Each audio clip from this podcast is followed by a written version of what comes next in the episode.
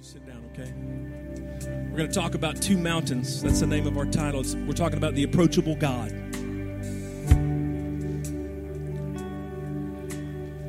Our text is Hebrews.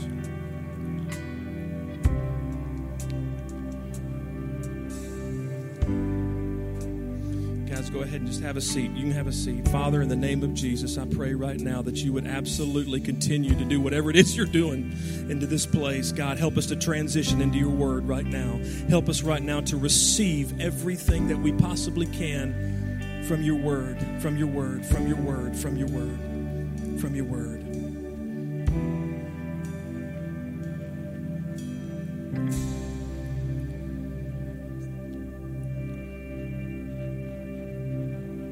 talk about is the fear of the Lord. Anybody just sense God in this house? The fear of the Lord. The children of Israel, when they were brought supernaturally out of Egypt after 400 years of slavery, God brought them to a mountain, Mount Sinai. And that experience shaped their theology for centuries, right up into the time of Christ. It impacted them so much, it caused them to see God a certain Now, there's a big difference between a healthy fear of God and being terrified of God. A healthy fear of God is having a deep reverence and respect for who God is. He's the Almighty, He's the Creator, He's sovereign. He's the King of kings and the Lord of lords. And we need to fear his name in a respectful, holy way. But being terrified of God is unhealthy and irrational. Why? Because he loves us more than any other being in the universe, even more than your mom or dad. Pastor Russ reminded me of a book by John Bevere. Anybody read John Bevere? He wrote a book about the fear of the Lord. And listen to listen to what he said. He said, "A healthy fear of God draws you closer. It does you good. It, it, it brings you closer to the Father. An unhealthy fear pushes you away, does you harm."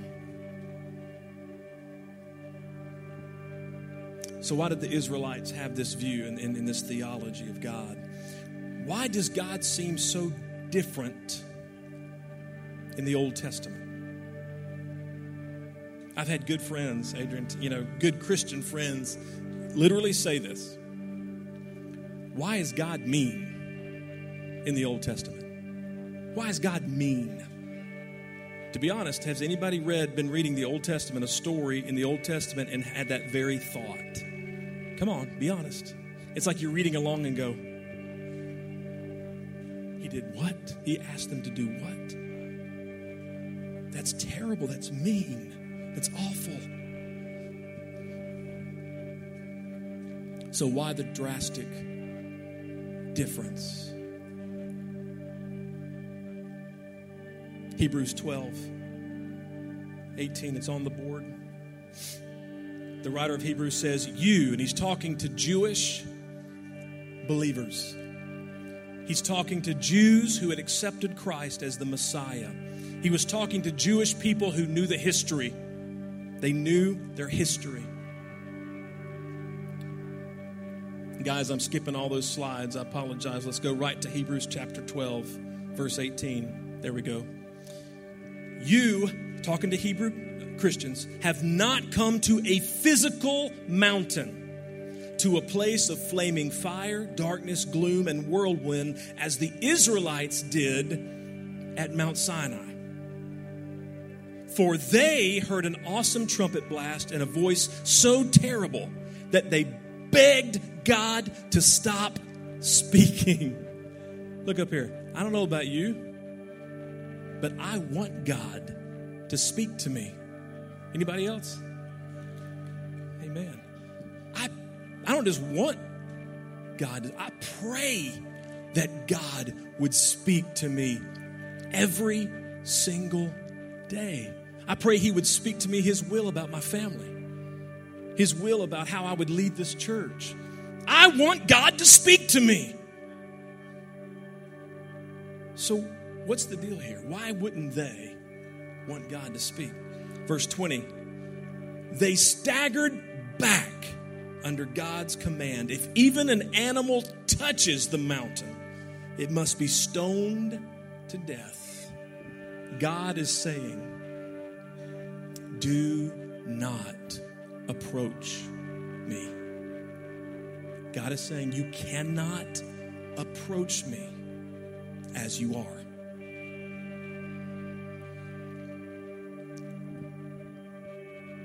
Verse 21 Moses himself, Moses was the leader. This was the guy that God used that stood before Pharaoh, risking his life time and time again to deliver the children of Israel. This is the guy who God appeared as the burning bush in the desert. This is the man, this is the leader. It says Moses himself was so frightened at the sight that he said, I am terrified and trembling. Now, get ready for the shift. Are you ready?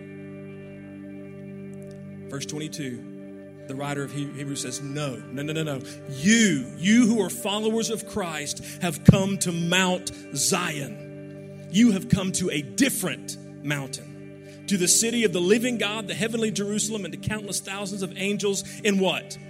A joyful gathering. Did anybody feel the joy of the Lord this morning in worship? Does anybody sense the joy of the Lord right now, still in this room? There's a difference between Mount Sinai and Mount Zion.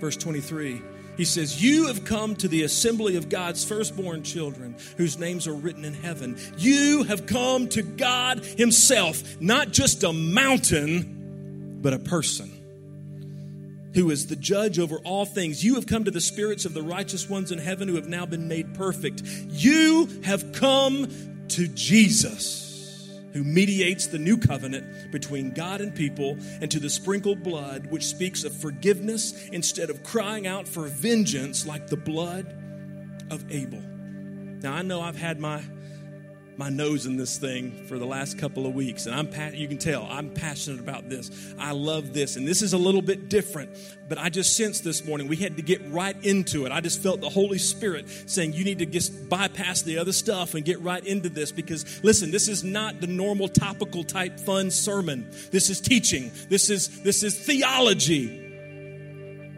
Don't be afraid of theology. All that means is the study of God. We're studying God this morning. Why does it say that Jesus' blood speaks of forgiveness, but Abel's blood from the Old Testament is crying out for vengeance? Jesus answers that question in John chapter 10. This is powerful. Don't miss this. John chapter 10, verse 18 says, No one, everybody say, No one this is Jesus speaking. No one can take my life from me. I sacrifice it voluntarily, for I have the authority to lay it down when I want to and also to take it up again. For this is what my Father has commanded. Let me repeat the question. Why did Jesus' blood, or why did it say Jesus' blood speaks of forgiveness and Abel's blood in the Old Testament speaks and cries out for vengeance. Write this down, it's on the board. Abel's life was taken, but Jesus' life was given. Let me, you didn't quite, I think three people got it. Jesus's, or Abel's life was taken, but Jesus' life was given. Abel had no choice in the matter. He was murdered by his brother Cain. His life was taken from him. But see, Jesus was God in the flesh. Nobody could take his life. At any moment during that whole scene, at any time, in the garden, in the trial, in the beating, in carrying that awful cross on his bloody back, before the nails would go into his arms, he anytime he could have called down heaven and they would have been rescued, but he chose not to because nobody could take his life. He gave it willingly. I've heard people say he was murdered. No, he was not murdered. He gave his life. A murdered person doesn't give their life, it's taken from them. Jesus gave his life.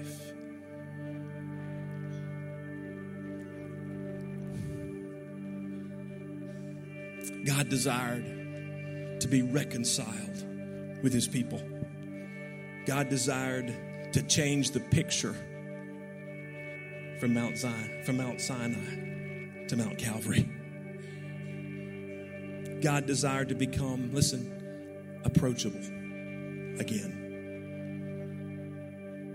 Have you ever noticed that the religious leaders, the, the Sanhedrin, the, the Pharisees, the Sadducees, the teachers of the law, did you ever notice that they were always mad at Jesus? It didn't matter where he went, it didn't matter if he was in the temple, if he was out in a field somewhere, if he was on the side of a mountain. Didn't matter what he was doing, they were always mad. He would heal somebody mad. He would feed thousands of hungry people mad. He even raised a little girl from the dead and it didn't matter what he did, where he went, they were mad. What was the cause of this hatred and this anger? It wasn't Adrian, it wasn't really necessarily what he, was, what he said. There were a lot of things people were saying in that time. There were a lot of people who would rise up and say all kinds of things. That really wasn't what it was. Here's the difference with Jesus. Everybody with me? People were listening. And not just a few people, thousands of people were listening to what he had to say and to what he was doing and receiving ministry from him. And he was talking about a God that, yes, he was holy and just and righteous and all of those things, but he was also a loving God. A God that desired to once again, very soon, be approachable again by every man, woman, boy, and girl who would decide to come into his presence. And that was more than they could take. Are you hearing me? Are you, are you hearing what I'm saying? That wasn't what they knew of God. That wasn't their view of God. And also, here's the other thing they were very rich and very powerful. And they didn't want to lose that either. They were very influential, and this went against everything that they had been taught, everything that they believed. They thought. He was really in here. They were too blind. This is what they knew. This is what they knew. This is what they were basing this on. God is holy. Is that true? Yes. God is holy, and, and a person dis, didn't just nonchalantly stroll into the presence of God.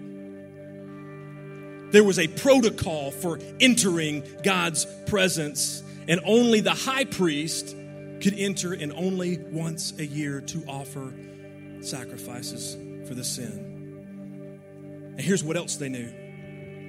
In the Old Testament, God used the nation of Israel to judge the inhabitants of Canaan for their sin, for their flagrant sin, their disregard for human life.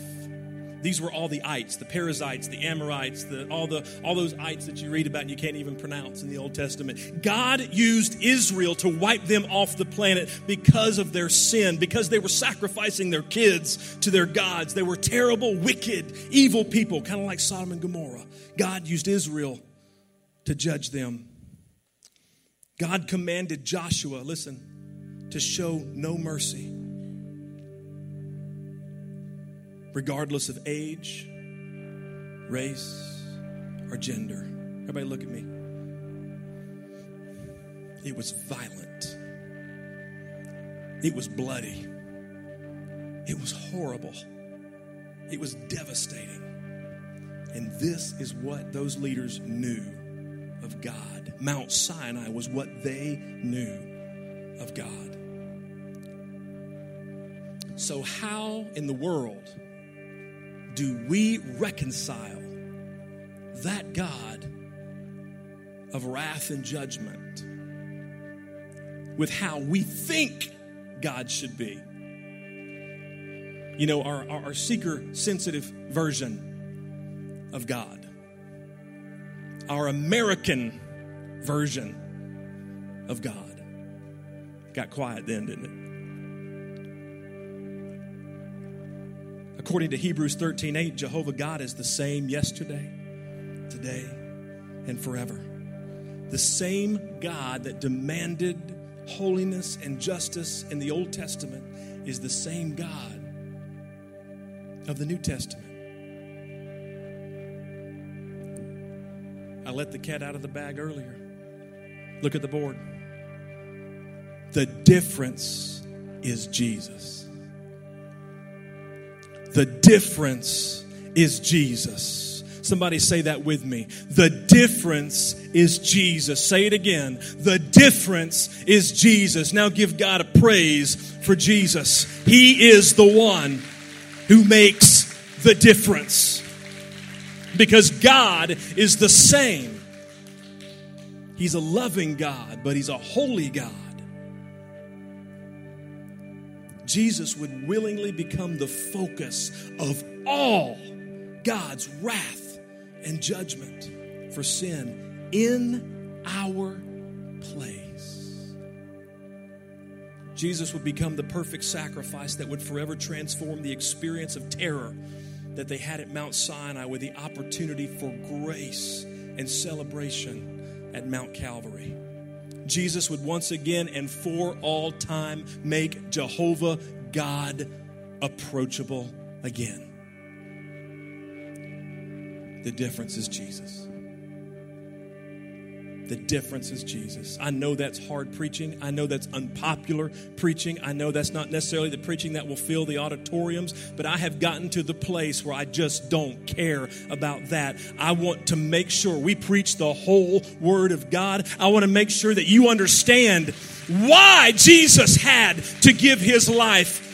I want you to understand how to talk to your friends and loved ones about the Word of God and about why, not just Jesus died for me and rose from the dead. Well, why? Why did Jesus have to die? Because God is holy. Because God is holy. And He can't tolerate sin. Not even one. But God is also love. And he demonstrated that in Jesus Christ, that while we were yet sinners, Christ died for us to make God approachable again.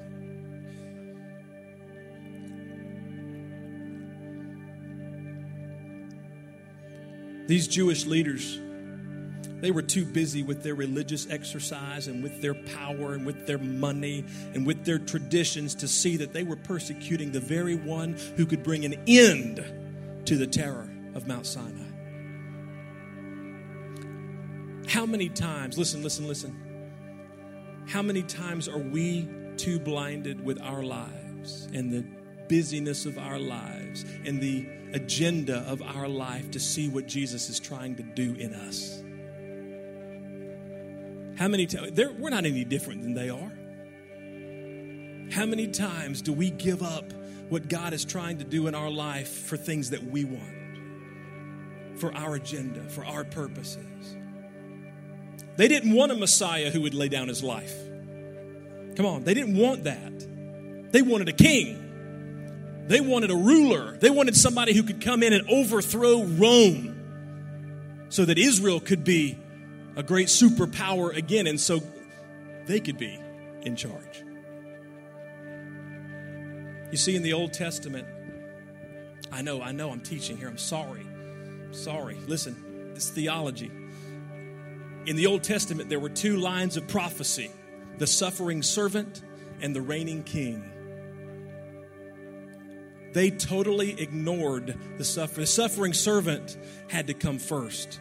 The suffering servant had to come as a babe in a manger. The suffering servant had to grow up as a child and be, be uh, go, go through everything that we do. The suffering servant had to be tempted by the devil and overcome. The suffering servant had to live like we do and be, be open to everything that we are, to be tempted in every way, but without sin. The suffering servant had to be beaten mercilessly. The suffering servant had to go to the cross. The suffering servant had to go to the grave, but the suffering servant didn't stay in the grave. He rose again, and one day he will come back as the reigning king of glory. But they didn't want that. They wanted just the king.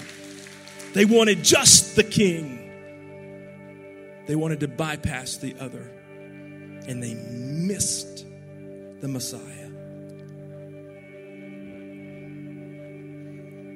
As we close, I want to look at the differences between these two mountains. Hang in there with me, okay? I want to look at these. These are life changing. Sinai represents a physical experience, temporary. There was an end date to what happened at Mount Sinai. But Calvary represents a spiritual experience that is everlasting. There's no end date to what Jesus did on the cross, somebody. Come on, there's no end date to salvation. There's no end date to what he did to make God approachable.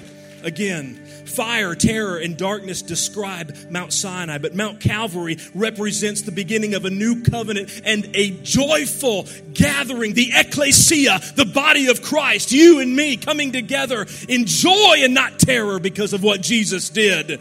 Hallelujah. At Mount Sinai, God is hidden and mysterious. At Calvary, God is revealed through Jesus Christ. That's who God is love and forgiveness and mercy and grace. Death surrounds Mount Sinai, but life flows from Mount Calvary. Fear defines Sinai, but hope emanates from Calvary. Sin is the focus at Mount Sinai, but at Calvary, love conquers all. At Sinai, they felt alone and afraid. Even Moses, the leader, was terrified. But at Calvary, we have a mediator, we have a go between, we have a buffer, we have a friend who sticks closer than a brother. We have Jesus Christ. That means we are never alone. Do you understand that? You never have to be alone because of Jesus. He says He would never leave you or forsake you, that He'd walk through every situation with you. If you're here this morning and you feel alone, it's only because you haven't approached God with your situation because you don't have to be alone. At Sinai, there is only judgment. At Calvary, there is forgiveness. At Mount Sinai, Moses was a type and a shadow of the Messiah, but he was not adequate. He just was not adequate. He was not. But at Calvary, Jesus is the Messiah. At Calvary, Jesus is the King. At Calvary, Jesus is the Savior. At Calvary, God became approachable again. For us to have a relationship with the God of the Bible, the whole Bible, not our version.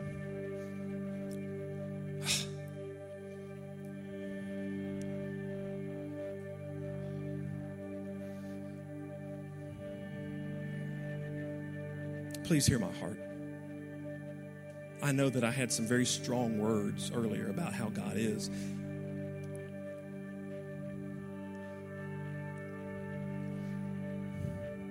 But how many would rather hear that than be deceived later?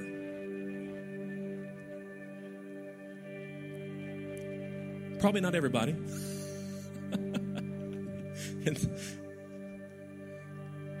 but guys, I can't stand in front of God one day. I can't.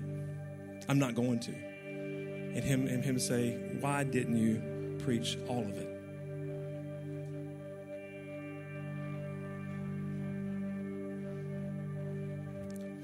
We can't have a relationship with the God of the Bible we need unless we understand and appreciate the difference between Mount Sinai and Mount Calvary. Both pictures are portraits of the same God a God who is holy and righteous and just and cannot tolerate sin. But listen, you know, the gospel means what? Thank you. I was like, oh no.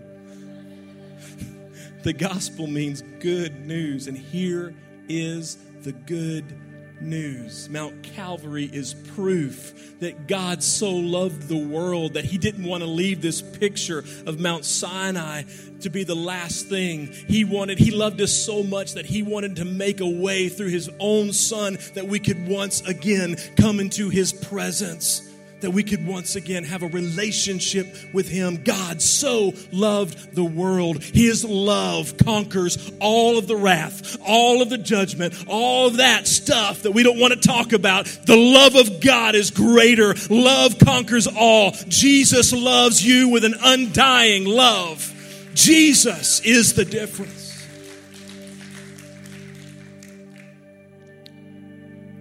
The big idea the tale of two mountains is the story of the same God. The difference is Jesus. The difference is Jesus. That's been the theme all morning. Somebody say it again with me. The difference is Jesus. The difference is Jesus.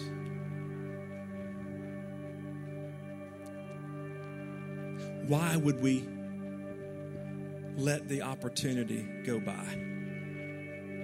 Jesus gave his life so that we could come into God's presence, so that we could approach God. Are you hearing me? Why would we ever, ever, ever, ever, ever let that opportunity go by? Because we got to get out of here and get to lunch?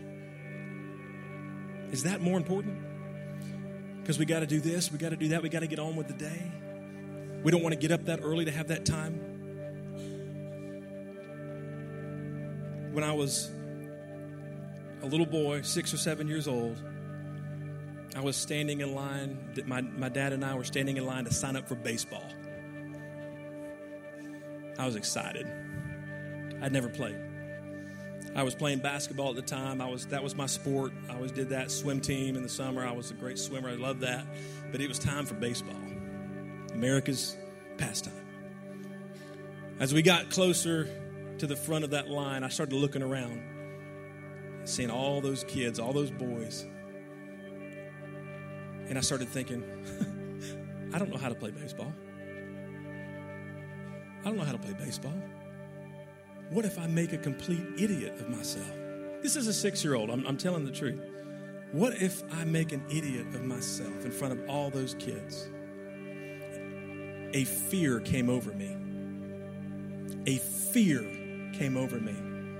And I grabbed my dad's, started tugging on my dad's pant leg, and I said, Dad, I want to leave. I don't want us to do this. I don't want to, I don't want to sign up. And my dad is very laid back man. He's always had that philosophy of with sports is your kids want to, fine. If they don't, fine. So we left. He may have said, Oh, come on, are you sure? And that was about it. Now, if my mother had been with me, I probably would have been the major league, you know, baseball player because she would have never. No, not really. But she would have. She wouldn't have let let me leave. She was just that type. She was like, "Oh no, you're going. We're here. You're going to sign up." But we didn't. We left. And you know I regret that to this day. Think about it. No six year old is good at baseball. It was irrational. And because of that fear. The joy of playing that sport was taken. How much has been taken by the enemy in your life because you were afraid? There are people in here with a calling on your life and you're not walking in that calling, you're not walking in that purpose because of fear. I tell you what, let's have a holy fear of the Lord instead. Let's respect God instead and let's take advantage of what Jesus has done for us on the cross. Let's approach God together and let's let Him anoint us for the purpose that He has called us to and say, In the name of Jesus, you will not give me the spirit of fear, but of power and of love and a sound mind, and I'm going to do something great for you in Jesus' name. Come on, somebody, give Him praise if that's you today.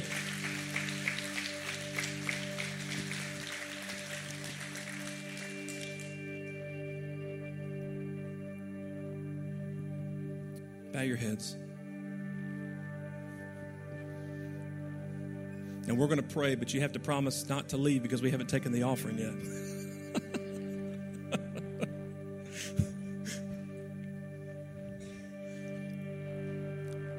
Can I get my, my prayer team up here, please? We're going to remain seated, though. Just keep, come on up. Come on up, yeah.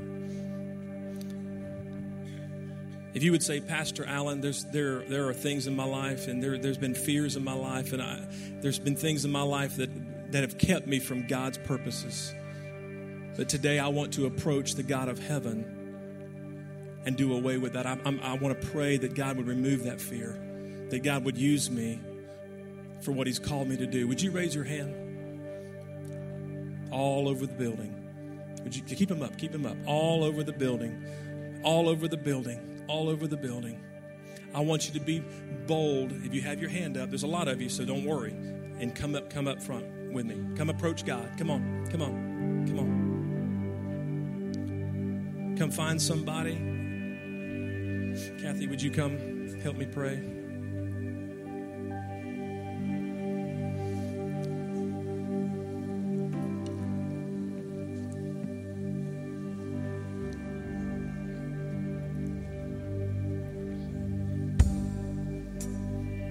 Father, help me pray, church. Just stretch your hands this way if you don't mind and just help me pray. Father, right now, in Jesus' name, we dispel fear. We dispel fear in the name of Jesus, and we pray, God, and we're so thankful that because of the blood of Jesus, we can approach you. We can approach you with boldness into the very holy of holies. The veil has been rent in half, and we can step in because of your grace, because of your mercy. And God, it says that your plans for us are good your plans for us are wonderful. Your plans for us are great. And I pray, God, that in the name of Jesus, that fear would be dispelled and removed in the name of Jesus. And that, God, you would come in like a flood. You would come in like a flood and bind, bind every spirit of darkness from this place and from these people, these precious people that say, We know we have a calling. We know we have a purpose to live out in this earth. And God, we're not going to let fear keep us from that any longer. Lord, in Jesus' Jesus' name, I pray that fear would be bound and removed from this house and there would be no regrets, no regrets that Jesus, you would be the difference maker. You are the difference maker. Lord Jesus, we thank you, Father. I pray for my brother right now that you would dispel fear in his life and that you would raise him up as a mighty man of God and that you would use him, Lord. Let your will be done on earth as it is in heaven. Hallelujah. Hallelujah. Just continue to pray. Continue to pray. I know this is unusual. I know this is different. But we're still, hey, we still we're still on time. So don't don't panic. Don't panic. Just just worship. Just worship. Just worship. Hallelujah. Mm, forever